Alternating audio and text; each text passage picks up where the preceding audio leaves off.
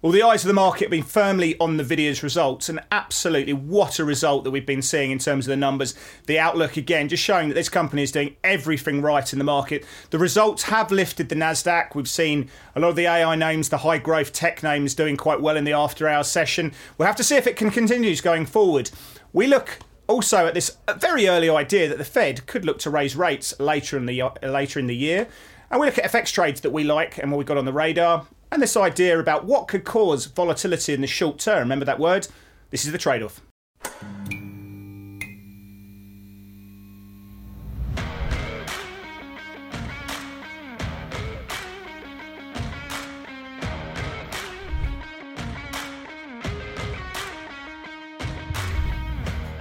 Hello, I'm Chris Weston, Head of Research here at Pepperstone, and I'm going to be joined in two seconds by Mr. Blake Morrow from Forex Analytics. And we were discussing all these big thematics that are going through in the world of markets, some of the charts that we like, some of the probabilistic trades that have gone on our radar. So let's jump straight into it, Mr. Blake Morrow. If you were a stock, you would be NVIDIA, always exceeding expectations, always doing the right thing, innovation, sexy. It's all there, mate. How did you see it all going down? And we are going to cover that in a second, but you know, how did you trade the after hours? Have you been firmly as fixated on it as everyone in the world? Of course, I've been fixated on it, and uh, the comments you just gave me, you know, would make my wife blush. Kind of making me blush too. So, uh, no, as far as Nvidia goes, I mean, wow, what a company! I'm looking across the board, looking at every metric that it beat. Uh, I mean, everything from from revenues to you know operating margins, gross margins, earnings per share, free cl- cash flow guidance yeah, going into two, first quarter of 2025. It's ridiculous. I know, but it's interesting and because I just don't want to go too much in the numbers because we can cover those in a second. I'll ask you a bit more in, in, in, sort of micro detail in a moment. But, you know, I know that you're predominantly an FX guy and you sort of service a, a very strong FX community. But, you know, it's not often that you go, guys, you've got to look at this stock because the implied vol is so high that it could spread through into rates. It could spread through, in, obviously, if the futures markets go after after hours, then we could see a big move in in, in rates. We've seen risk FX moving you know, volatility's and you know subsided a bit. So yeah, I mean, it, we everyone, you know, cross asset traders have got to look at that, right?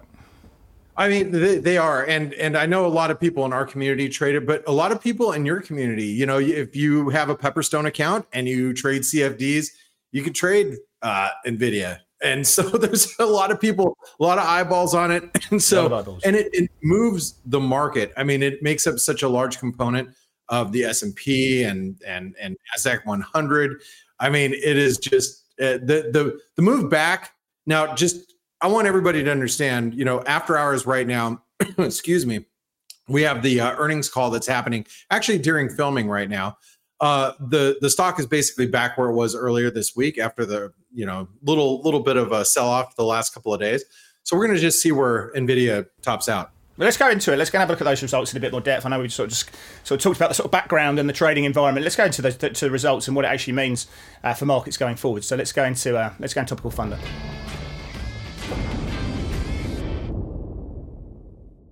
Well, things are pretty lively. Um, I'll let you let you have a drink, um, Blake. But uh, yeah, look, we've just yeah, I mean, I, don't know how much about the numbers we need to look at. I mean, they have absolutely block, blown the lights out. I mean, we're going to sales and, and the and the Q4 uh, numbers I mean, they, they, they, always beat on revenue. I mean, I think that there's one time when they've been in line back in 2022, but you know, you go back fast, last 15 quarters, they smashed the lights out of expectations, both sell side and the buy side expectations. Their guidance uh, for the for the April quarter, 24 billion, give or take two percent, um, was was well above what the street was looking for, 21.89 billion, pretty much in line with the most lofty sort of buy side expectations. But they've done I mean, they're, they're doing it. Their, their data centers are, are smashing it you know, you can go through the various divisions. Obviously, we look at data centers above everything else there, but you know they've done everything well. I mean, you're talking about a company that's guiding um, to gross margins of 77%. um, you've got return on equity of about 91%. I mean,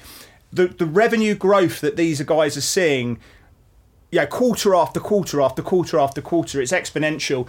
And there's kickers that suggest that it continues to go. I mean, they're making 40% of their sales at the moment from Microsoft, AWS, and from Meta. That's going to continue. I know that Intel are trying to make a play in there, and you've got AMD doing some good stuff there. But the barriers to entry are still pretty high. And of course, NVIDIA are so far ahead that they will just produce better chips before everyone else gets into that space. Um, they're talking about governments wanting to get more into it. Uh, you know, potentially if they go out and um, you know they were to have a sort of a, a, a China fr- friendly uh, or a US friendly chip that, that sort of appeals to China and can get through the keeper, then obviously that, that's a massive boost. There's there's obviously a lot of kickers still to come, but in terms of the way that the company's looking at the moment, I mean these guys, I mean it's what a what a beast, what an absolutely brilliantly run company in the right space. Um, it goes to an all time highs in my opinion, and it's lifting super micro. You know what they're saying about generative AI being at a tipping point has huge macro implications as well, not just because of the the company, but the whole scene as well in terms of productivity you know what that means for sort of rates and stuff like that the whole scene i mean uh, they, they are changing the game um, it, it's just it's just it's just a marvel to see to be honest. So i think the stock trades to the all-time highs. I think it's taking up the queues. I think it's taking up the whole space to be honest. So i remain a buyer of dips or i think this this, this goes higher. What are you thinking? Sorry i've just eaten loads of time there. Uh, no that's okay. I, I just want to say you know th- this company is not a fly-by-night company. They've they've been around and and and you know really off the heels of all the data centers for the Bitcoin miners drove that stock up initially, you know, in the in the late, you know, like 2019, 2020, COVID, you know, all the supply chain uh, gluts. The the the uh, the, uh, the the the race was on to get Nvidia, you know, everything, and then now here we are with AI. I heard an analyst that said something that really um, caught my eye. It wasn't it's not an analyst per se, but it's something something that was said about AI, um, and this kind of stuck with me. What you're seeing right now in AI is only going to get better. It's doesn't doesn't reverse, right? There is no like reversal of what you're seeing in AI. So you know, it's an amazing amazing story, amazing stock, amazing company, and it's gonna it's gonna provide a lot of uh, a lot of breadth and sentiment to the market, which you know is needed at this point because a lot of people feel that we are stretched. I just here. I don't I don't think valuations matter too much. Thirty times earnings, uh, thirty times yeah fine. AMD's forty two, but if this breaks out. All that happens then is you start people. All, all that happens is the, is the street start or the, the, the trading community start buying, yeah, calls out, call, yeah, slightly out of the money calls, price rallies through there. Dealers then have to hedge their, their, their you know their, their, exposures. They buy the underlying. It just perpetuates going forward, and that's what we're seeing. I mean, people are just buying calls. The the, the ratio of calls to puts you know, are, are, are, much higher. The, the implied volatility on the upside and calls is is, is you know, far higher than what it is on, on puts for one month um, 25 delta calls. And that's very rare to see that in a stock. Puts usually trade at a higher implied vol. So, yeah, I think if this starts moving up, it just self perpetuates because everyone just buys these these momentum chasing options and, and it just yeah just pushes it too high. So, it's it's not less it's less about the valuation it's just about the momentum and then people chase it and then you get these kind of mechanical flows that take place as well so, in case you're not looking at the chart, 750 is going to be the level to be watching in Nvidia because that would be um, taking out all-time highs. Which, well, you know, post-market we're trading at uh, 732, so up up about eight and a half percent as I just looked at the market. Anyway, great story. Um, it's going to obviously pre- uh, press sentiment, and you're going to see it affect the markets, which will take us into our next topic. Let's talk about the markets. And, um, you know, I want to discuss this because I, there's been a lot of conversations about about this in general. When you're dealing with the markets, the markets like to produce, and I found very much likes to catch the market offsides.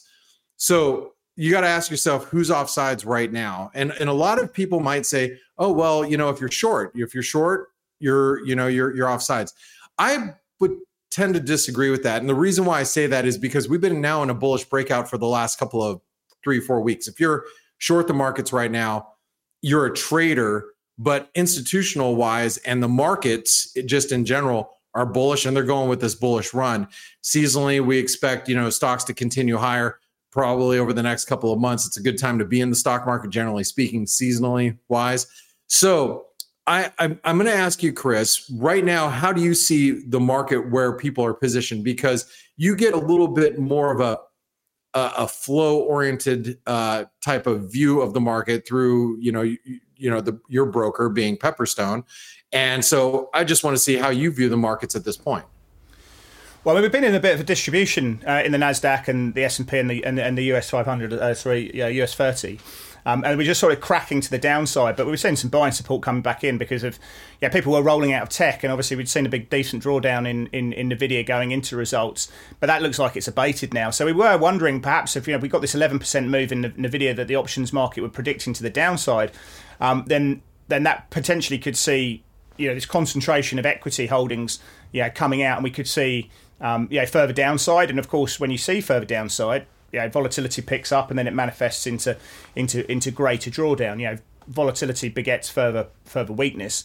But I think this Nvidia result, if it, if it does follow through buying, if we see some really strong moves in the cash, does negate that situation. Um, banks look okay. Um, you know, values okay. Um, but I think the idea was here that high growth was potentially going to go in the doghouse for a little bit of time, but that looks like it's it's out of the thing. So I do see um, after this sort of range bound short term trade that we've been seeing um, in these global equity in, US equity markets that probably we're they're seeing a higher chance that we break out to new all time highs again. That's a big if. We, we do have some data to go through this week, PMIs and whatnot, but. Uh, um, and we still need to obviously work our way through the rate story, which we can talk about in a second. But um, yeah, I, I, feel that if, if if the AI side gets its mojo back again, um, then then we see new all time highs coming through in the Nasdaq. How are you seeing it? Well, you know, I, first of all, you, we can't we can't argue that we're in a bullish breakout in equities, and everybody's everybody's on board right now, and that's the thing. I, I've I've seen a lot of bears turn bullish, which it's interesting. You you you don't have very many bears out there, so I think the the the market being wrong footed would be if we sold off. But look, I oh, think yeah, what happened with Nvidia. Yeah, I think the pain trade is if the market goes down from here. But I don't believe we're there. Obviously, Nvidia came in and saved the day today. Price action, as as you point out, we have to get past tomorrow. What happens after tomorrow is going to be really important. You get to buy the rumors, sell the news. We we saw it clear as day. At the end of the day, in, in U.S. equities, you saw Nvidia rallying, you saw equities rallying, and I think I and I said this uh, midday to our traders. I'm like, the market was anticipated. Came in with too, they're too too low of expectations for Nvidia. It's going to rally back into the numbers, and we did. But now post numbers, you know, Nvidia is a lot higher. So I think how it carries sentiment and where we where we end up tomorrow is going to be pretty important, I think. Yeah, cool. And I want to go to Fed policy. So let's go to the next section because I think it feeds in well. Because what I was saying to, I was talking to a client yesterday, and he was saying, "Yeah, when do we get when, yeah, when do we get this big drawdown in the equity market? Does it happen?" And I said, "Well, one, it would be conditional on, on what Nvidia say, and if we see eleven percent decline, given that it's got a four percent weighting on the S and P, five percent weighting on the Nasdaq, then yeah, that would be probably the start of the catalyst. Then we go into into the February data series, which I think it's got, got us on edge because of the, the, the very strong CPI numbers that we saw in the PPI numbers, and obviously payrolls well above three hundred thousand the last read, and you know that has started this very early conversation. Um, Bill Dudley, the ex New York Fed president, started talking about it. Um, obviously, we hold Larry, Larry Summers, um, ex Treasury Secretary, talking about the undermarket, underpricing uh, rate hikes. Um, and then there's a number of factors. And in fact, if you look at the SOFR futures market or SOFR options market, if you look at the sort of bimodal distribution, there are people betting on rate hikes now in the in the year. Obviously, the market still sort of the collective weight of money is still looking for rate cuts this year, three and a half odd rate cuts this year. Um, but there are people betting and hedging out that risk that potentially, you know, we could get um, rate hikes. And I think that really depends on, on, on what happens in this data series now. Because the market has said, oh, look, we've got a hot number, maybe it's an idiosyncratic seasonally sort of issue. But if we get strong February data, which comes out in March, then maybe that that that raises rate hike expectations a little bit more, and that would create much higher volatility, in my opinion. And so, what are we looking for, Blake? I'm looking for core PCE starts on the 29th. That's going to be that's going to be hot because obviously it's taken those components from CPI and PPI. Then we go on to the 8th of March. We've got the non-farm payrolls number. It's very hard to predict what that's going to happen, but if we were to see, you know, a number 300 odd thousand or so, and, and obviously average hourly earnings continue to be very hot, that that would be I think wages would be bad for the market. CPI on the 11th of March, again, we'll have a look at that super core number, have a look at services.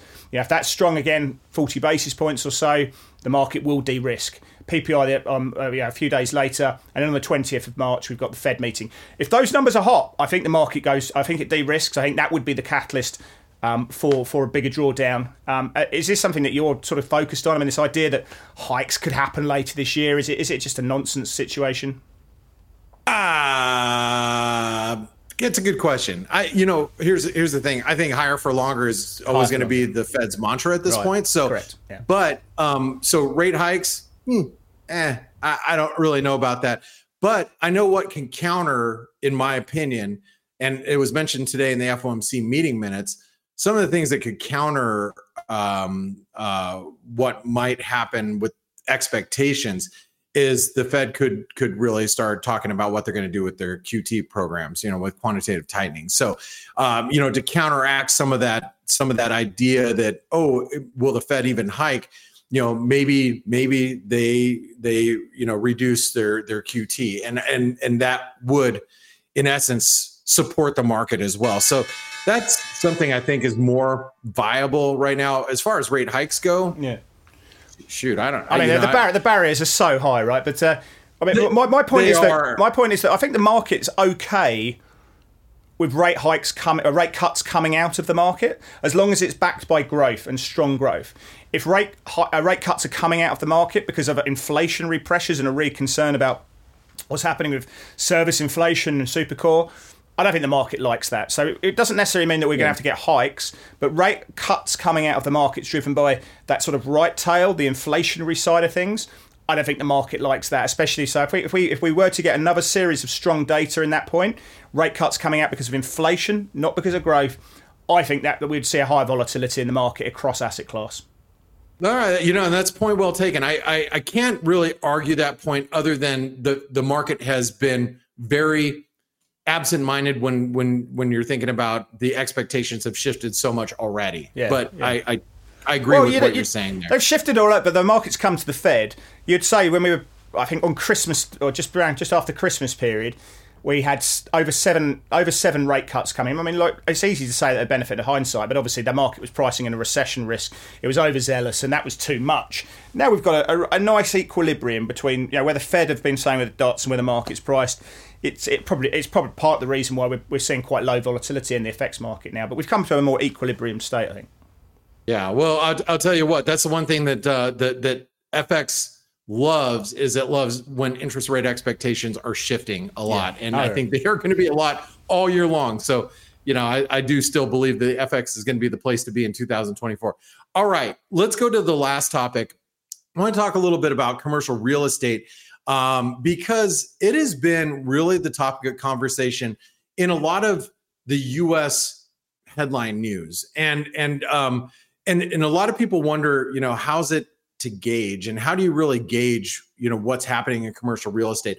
I was watching this um this uh, uh, uh, uh news story, this video news story from uh, from um, I think it was PBS, which happens to be like the public broadcast system.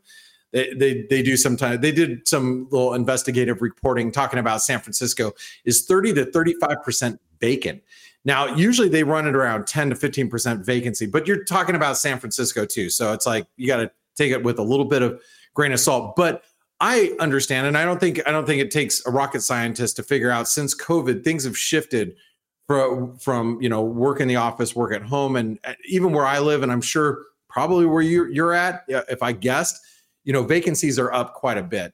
And so I guess the question is, how do we well, there's a couple things. How do we see where to, you know, how how to how to identify what's happening? Because if you look at most REITs, you know, real real estate investment trusts, if you just look across the board, um, they're drifting lower towards post-COVID levels. Like you're you're starting to see that. Now you would think, first of all, you would you you'd see some pressure on the KRE, which is regional banks, which arguably you probably have, but there's a lot of conversations between lenders and you know lenders being the banks, the the the, the regional banks, and you know commercial real estate holders where they're just repricing and and and renegotiating some of these some of these uh, loans so they're not, you know, meeting up to where, you know, the banks are going to basically take some of the loss. How much they can take, I don't know.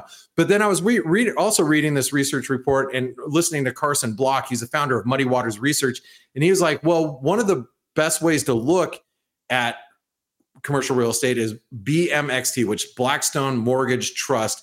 That's the way he's going to look to express, like, you know, if he's going to be short commercial real estate. I know I went on a lot, but I, I just wanted to to kind of raise the issue because I think it's something that people are talking about it. I get why they're talking about it, and it is kind of one of those things that people brush under the rug, which I don't know if is really wise. Um, I think it's worth, you, you definitely worth putting on the radar. I mean, I think we saw a, yeah. Yeah, it was front front page um, on the FT over the weekend as well. There was a yeah a, a sort of a big picture about it, but yeah, look, I mean, yeah, I'm guided by a few factors. Maybe I haven't heard about the Blackstone. I think that makes a lot of sense given their exposure there. So I think yeah, you maybe use that as a canary in a coal mine and see how the equity's trading. Um, the other one that you want to look at uh, is obviously, yeah, you just mentioned the KRE. I mean, some of these regional banks have got big exposure to commercial real estate, um, and that's actually just tra- that had a bit of a fall, but now it's sort of trading sideways, and the equity seems to be holding in quite well. Um, maybe a reflection that you know, bond yields are sort of just moving sideways at the moment, but um, yeah, I, I think the KRE equities trading okay. It's not really giving me any kind of red flags. Maybe the market knows that if there's any concerns, the Fed will come to the rescue straight away. The Fed put is obviously alive and well in this equity market. Um, the other one is that the you can have the commercial um, mortgage backs, um, the CMBX, which is sort of a, a, sort of a basket of commercial bank uh, commercial mortgage backed securities. Um, and that's actually trading about 83 cents in the dollar, and that's been trading stronger recently. So that's that's another way of looking at sort of the exposure and the risk around different tranches of, of, of mortgage-backed securities exposed to the um, commercial real estate market, and that's actually improved quite a lot over the last couple of months. So, you know, you go back to the to obviously last last March, it was yeah, sort of the lower echelon tranches were getting badly beaten up, but now you know some of the, the high quality stuff is moving up a bit better, and that's not giving me any red flags. So I don't trade this per se, but I, I think you know you're right to put this on the radar because if it does become more of a problem again, it will impact broad asset markets. The dollar will, will move. You're going to see risk FX moving. You're obviously going to see rates moving, risk FX, uh, risk equity moving pretty sharply, and, and the market will not see this as a one day affair. They'll go out searching for a response from the Federal Reserve. So, yeah, we got. I'm looking at the KRE, Blackstone, CMBX. Um, if they start showing me a bit more concern, yeah, I think we'll see it spill over. And one of the one of the last things I want to mention, just when doing a lot of research on this this topic, you know, a lot of these regional banks and their their you know discussions with and and, renegotiations, everybody is extend and pretend, meaning we'll extend out, you know, extend everything out. We're going to pretend everything's okay as long as rates come down. But going back to the previous conversation about Fed policy, Fed policy, late in the day for me, remember, um, you know, the the thing is, is if rates don't start coming down soon. This is when it starts to percolate across the economy. You start to you start to hear bigger and louder murmurings around. So that well, I, I, think it's worth noting. Definitely one that we need to keep an eye on. Anyway, let's go to that's a setup and look at some of the charts front of mind.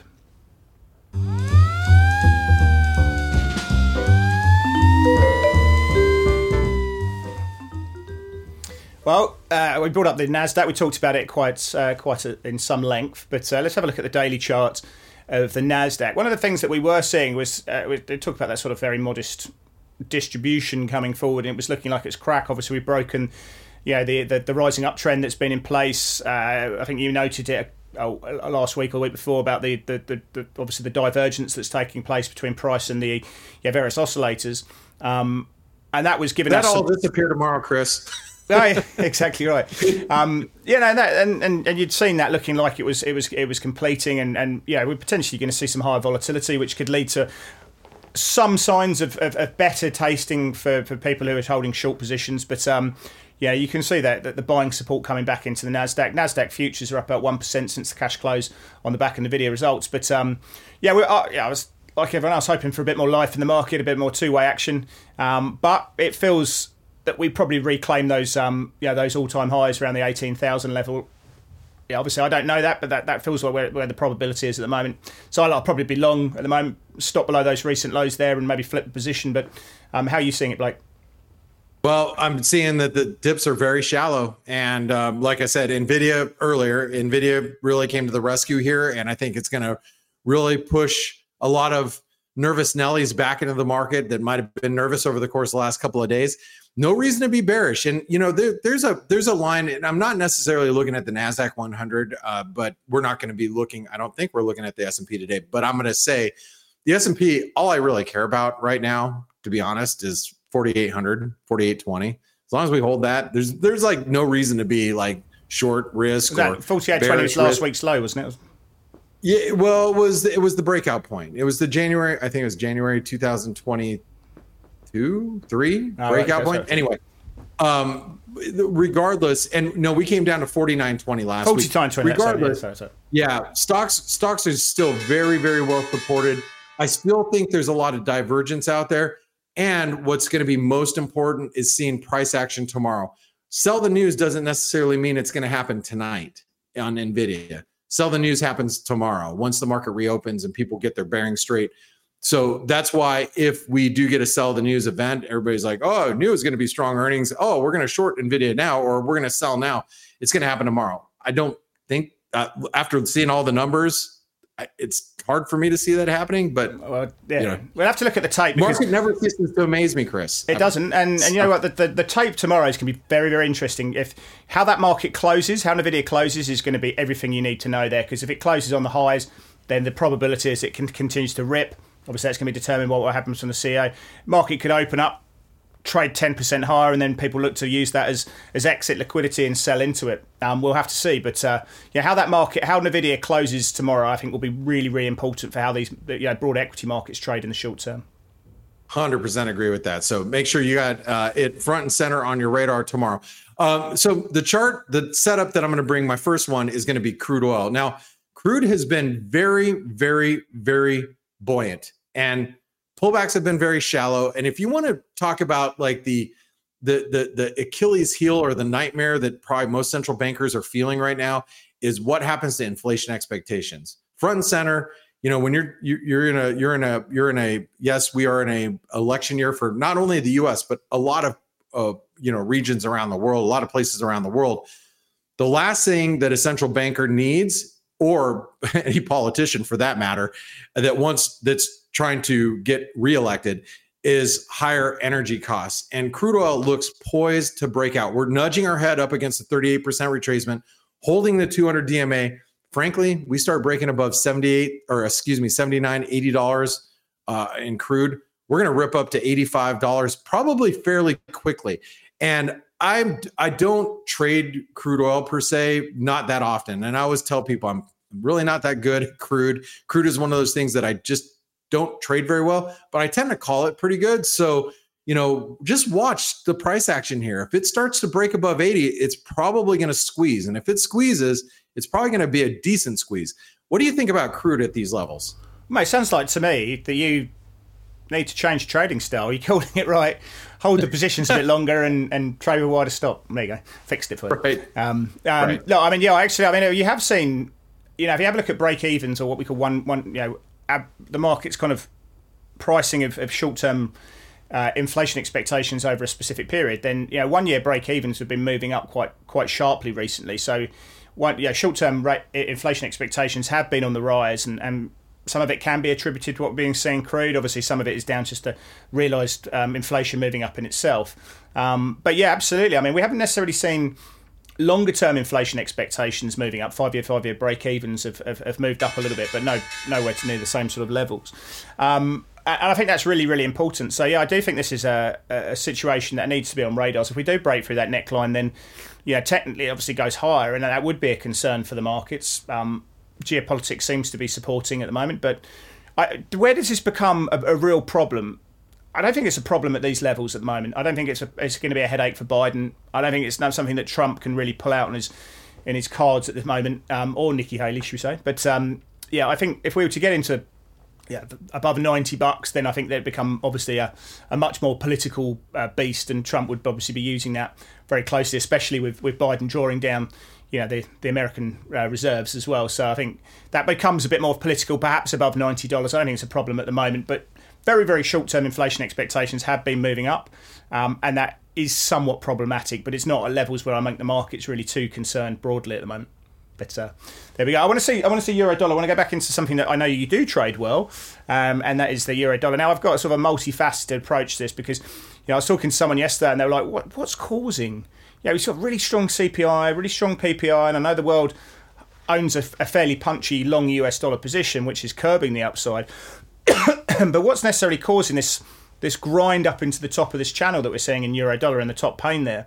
Um, and one of the, the, couple of factors is if you have a look at the bottom uh, pane, you can have a look at um, the JP Morgan G7 FX volatility index, and you can see it's basically shot to pieces. It's multi-year lows at the moment, and I think that's that's one pushing up carry, which isn't necessarily a trade of euro dollar, um, but some of the LATAM currencies are finding support on that. Um, but it does help relative value trades. And and what you're seeing the middle pane there is, is European 10 year real rates minus US 10 year real rates. So what you're seeing there is is European real rates are actually moving up. The yield is moving up faster than in the US, and that's putting upside value into euro dollar. And you can see there's actually been a reasonable correlation recently. So real rates are moving up faster. It's putting upside in euro dollar. I think that's the key driver for me at the moment of euro dollar that's causing this steady grind. Um, but how are you seeing it, Blake?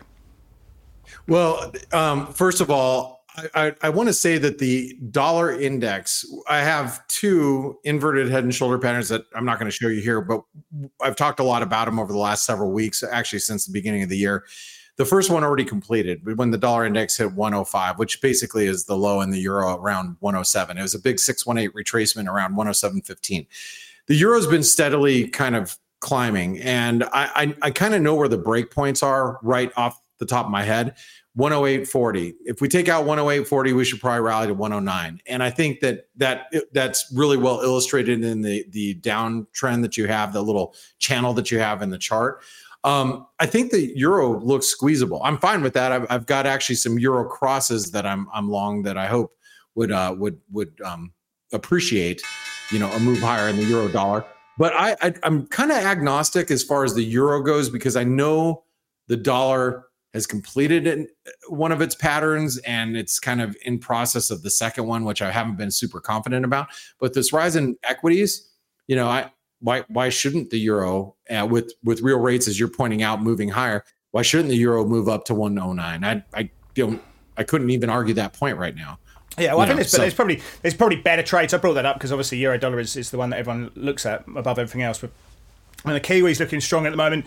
The no, uh, Norwegian crown is looking pretty good. I mean, I like um, I like higher NOK stocky at the moment.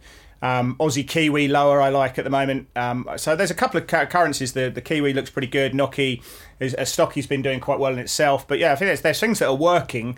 Um, but when we're talking euro dollar right now, I think we're probably seeing you know just a, a steady grind. And, and I do think this, the, the idea of real rates, which are effectively for people who don't know what real rates are, it's it's the ten year Treasury or ten year Bund for Europe uh, minus inflation expectations for that for, for, that duration. So you're getting the nominal treasury and you're, deflating it for expected inflation to get what we call the, the real rate of, uh, of return there. So that's kind of what we're looking at.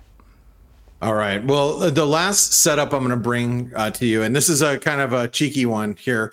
Uh, we don't want to upset the the Apple cart chart, and uh, and you guys, uh, we had a little bit of pre-recording uh, I had I had cart, and and you guys threw in the H, Chris. Very clever. Um, but you don't want to upset the apple cart. Now, the the thing is, is you see that big green bar below the 200 DMA on that last move. That was after earnings, and we it was on our radar, but it was like wedge support. We gap below that support for earnings, rip right back up. We're right at the 618 or coming into the 618 right now. I think it's really important that we keep an eye on this level because this, you know, whether all eyes are on NVIDIA or not, the other eye should always be on Apple because Apple is one of the largest holdings in most funds, institutions, uh, just from an institutional standpoint. So you start trading much below 178, 177. I think that's going to get a lot of attention. So tomorrow, just we can speak maybe about tomorrow because Nvidia is probably going to open higher. See how Nvidia trades. See how the market digests all the information that it has. Watch Apple pretty carefully. The Apple has not done a whole lot, and Apple is one of those situations where if it starts underperforming, you might have asset managers look around and say, "Well, I'm going to keep my Nvidia." but I'm going to shave off a little bit of this apple that hasn't done squat for me this year. So that's when you start looking at stocks that are underperforming. And Apple for 2024 thus far, it's a little bit of an underperformer. It has done, so how yeah. important are you, or how important is Apple to you? Well, it's always going to be very important. It's got the second biggest market cap in the S and P, so you know if it does weigh and, and, and just sort of grind lower, then yeah, that's going to sort of drag on the performance of the index. And I'm more of an index trader than a, the single stock uh, trader. Um, but yeah, I mean, all, all, the all the upside, all the love is in AI at the moment, um, and and that's what we're exploring. That's where the development is taking place. I mean, I, Apple have made mentions that they're looking in this space, and they need to accelerate if they want to win some some some share. Microsoft as well, are, you know, obviously pushing into that space and, and have done some good stuff. Um, but Apple sort of seem to be sort of not in that sweet spot at the moment. Yeah, they're not really there's not huge catalysts for the for the for the share price. There's nothing wrong with the shares. I mean, they're a fantastic company, obviously, but I think we're looking for kickers at the moment, and we're not probably seeing them in, in, in Apple as we are in some of the other names as well. So if you want high growth, you want to play, you want to mess around in the momentum names, things that are going up, and they're going up not because people love the story and they're trying to explore a story in the future that they're finding very hard to model Apple doesn't have that that same exposure, so it's just kind of in the just kind of in languishing terms. People want to put capital to things that are that are sexy and and, and are, are seeing high growth, and Apple doesn't have that kind of exposure at the moment. So yeah, I think it's just yeah maybe there's a pairs trade long long Nvidia, short Apple probably a good one there. See what happens. Oh, now now you're talking. We'll just and go long Nvidia. Just take just go long Nvidia and just get the just get the delta from from the from the direction there. So there you go. But uh, yeah, I think it's an interesting one. I mean, if we do see it roll over technically, like you're talking about there, then then uh, yeah, obviously that's going to weigh on the index. It always will. So yeah, Nvidia is going to have to do even harder work for people who are bullish on the Nasdaq and the S and P. So we'll see what happens there. Good chart.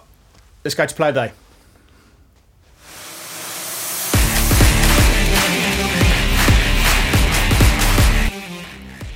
First one I'm going to do a bit of a conflict here, Blake. Um, bit of a conflict coming through. I like this. It's going up. It's doing everything right at the moment. Um, obviously we know about well we talk everyone knows what's going on in Bank of Japan they, they're in no rush and they, uh, we've got obviously the concern is being short short yen is obviously got Kanda and Suzuki uh, Kanda's the, the, the head FX guy talking about you know, pushing back on yen weakness markets not buying it at this stage um, but there's not really much reasons to be long yen other than sort of tactical verbal jawboning on the Kiwi side yeah, the, the central bank there is, is probably good. The market's expecting them to be the last central bank to cut. Um, I know we're talking about Fed hikes, not going to happen in, at the moment. Um, but yeah, in, in, terms of market pricing, collective weight, then the RBNZ are going to be the, the last central bank to, to cut. Um, we like that, and then obviously you've got equity markets. We see breakouts again in the S and P and the Nasdaq. Then you're going to get risk FX working well. It's going to be your MEX. It's going to be your it's going to be your stocky. It's going to be your knockies, It's going to be your, your Kiwis. Um, and we're seeing it working there. So we've got central bank divergence working well. Um, you've got yeah, momentum working well. I like it because it's going up. I mean, it's a very simple place to start. Um, would I be buying it right now? Perhaps. I mean, I'm going to be looking to just take a little bit of heat out of this at the moment. 20, 30 pips lower, get in. Um, but I love the fact that you're buying into a strong trend. Technically, it's working well. Tactically, it's working well as well. So I like this one. Not buying it right now, but just probably just a little bit lower than where it is at the moment. And I'm going to be getting set in that in, in, in this position for high levels. That, you know, I can't argue with that chart, Chris. And and and and that that that chart is breaking out and it is sexy. However, I'm going to take you to my play of the day, which is the pound kiwi. And and and if you know me, you know anything about me, I always respect the 618. 618, it's my favorite fib level. It's probably the most magnetic, it's most respected. Therefore, I'm trading off it. Matter of fact, we call this the play of the day this I happened to buy this today myself, and I picked it up uh, today with stops below today's lows because I want to play against that that that low level. Now I know that we have UK PMIs tomorrow morning. That's one. We have the bank of, or uh, excuse me, the RBNZ as uh, as you pointed out, it's going to be probably the last central bank to to uh, to cut rates, but they are next week. And what I like to do is I like to get in ahead of a central bank meeting, especially if I think that the RBNZ could lead maybe a little bit more dovishly. In the event that that does happen, I kind of want to be long or short some Kiwi, long something else in the meantime. Pound's been kind of beat up here, hasn't really done a whole lot. Cable could uh, outperform the Kiwi. That, that's not may, maybe saying that the Kiwi is a straight up short, but it's the way I'm going to play it. I'm going to play long off the 618 as long as that 618 can hold on a daily basis. Can't we just combine the powers that be and go long sterling yen? And we could do that too. Which, ironically, I happen to get out of my pound yen, uh, uh, sterling yen long trade today. Ironically, so. well, see how it goes during the week. Um, anyway, Blake, thank you very much for all your thoughts. Been some uh, some great insights there, and thank you everyone to watching at home. Uh, we hope that uh, you've enjoyed the show and that you get something from this. If you want to leave a comment below, that'd be great to see. And if you want to hit the like button, we'd really really appreciate that one as well. Anyway, we'll see you next week for more of the trade off.